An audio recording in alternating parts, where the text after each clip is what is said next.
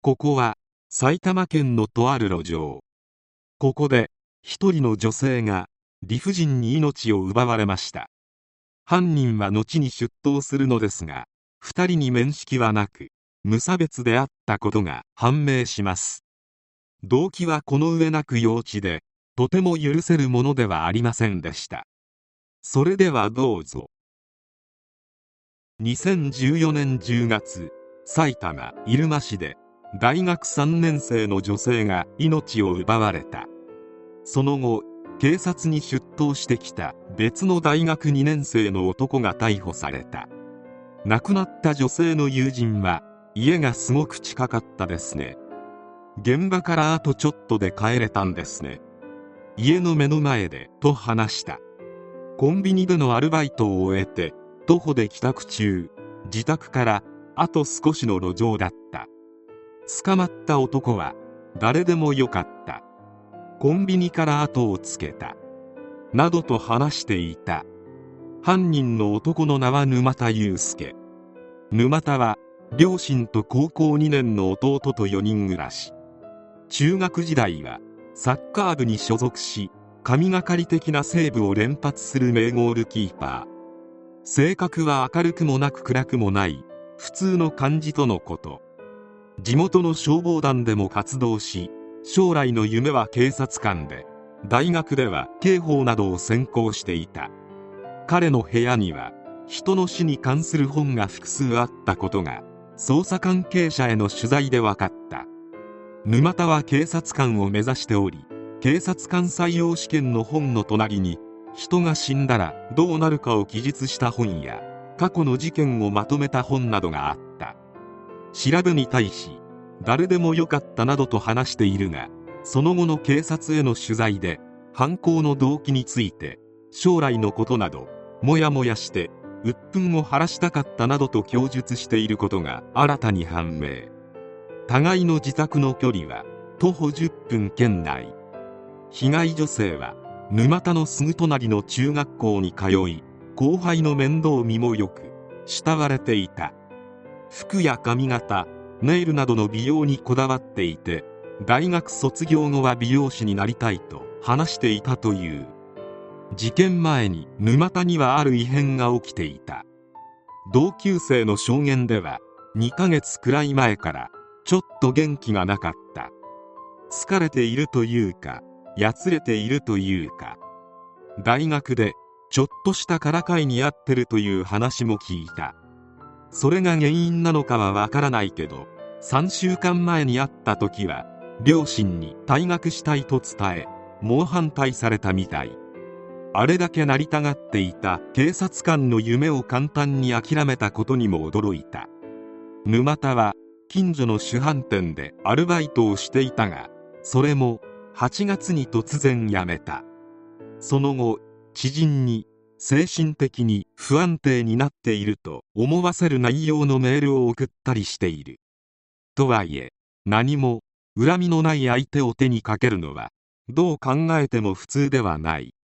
しかしこの事件では沼田と被害女性の間に決定的な接点が何もないのだ。知人にはコンビニに可愛い子がいると話していたという程度で知り合いではない。裁判で2人の関係が明らかになるかと思われたがどうやら本当に接点はなく沼田は誰でもよかったことが判明した。沼田祐介21歳の裁判員裁判が埼玉地裁で開かれ検察側は無期懲役を求刑。裁判が始まる前の取り調べより沼田は人生をリセットしたかったと話していたことを明かした。沼田被告は高校時代に不登校になり通信学校に転校した過去がある。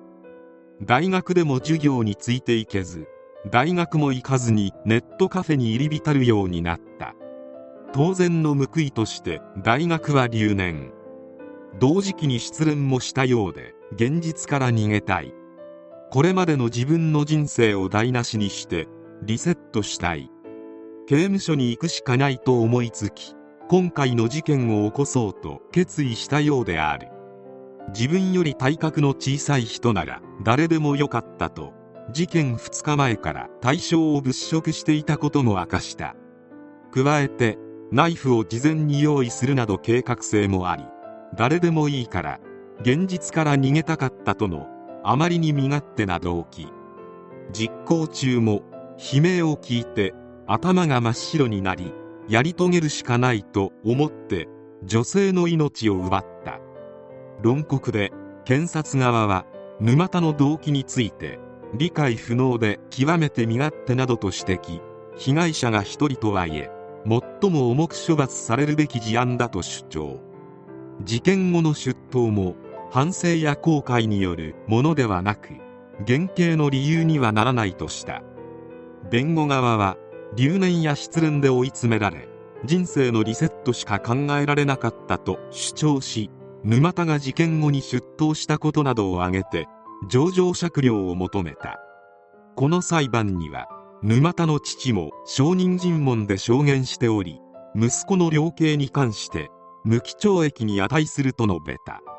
検察側は沼田の父にこれまで何度現場の献花台に行きましたか？と質問すると昨年12月くらいに1回行っただけですと力なく回答。そして生活上多額の借金があるためまだ賠償は何もできていない。と付け加えた。息子とは事件前からほとんど話し合ったりしておらずなぜ刑務所に行きたいと思ったのか今もわからない。刑期を終え社会復帰したら何でも話し合える環境を作りたい。と更生を願った。そして被害者の父から沼田には仰向けになって何度も助けてと苦しい表情で懇願する娘の命をあなたは奪ったのかと問われるとはいと回答。自身の刑期について問われると20年近くなるだろうと予想した。続けて被告は自分が極刑にならないことを前提で娘の命を奪った。自分の命を保証された形でこんなことをするのが許されていいのか。私が20年刑務所に行くから被告人の命を奪わせてくださいと涙ながらに本心を語った。被害者の弟も被告と同じような考えを持った別の犯人を出さないためにも被告には極刑を求めると訴えた。無期懲役を願っていた沼田の父も被害者の父に再度問われるとやはり極刑がふさわしいと言い直した。同日の最終弁論で弁護側は事件と向き合い反省していると懲役18年が妥当と主張。判決で裁判長は沼田が大学で留年が確実になり自分に嫌気がさして人生をリセットしたかったなどと動機を述べたことについて身勝手で生命軽視が甚だしいと一切同情せず相手を数日間物色したことについても計画性が強く強い非難に値するとした。沼田が事件の数時間後に出頭したことについてももともと刑務所に入るのが目的だということに照らし合わせれば反省に基づくものとは言い難い。と減刑を認めなかった。そして検察の求めた通り被害者が一人の事案の中でも最も重い部類に属すると判断。無期懲役の判決を言い渡された。沼田本人の意向で控訴しなかったため刑は確定した。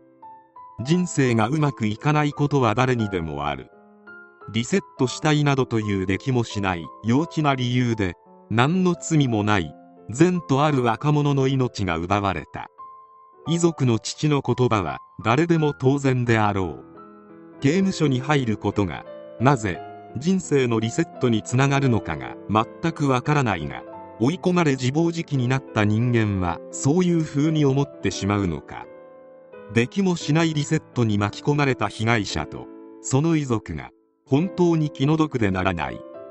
沼田は刑務所の中で後悔しながらリセットではなく人生を終えてほしい。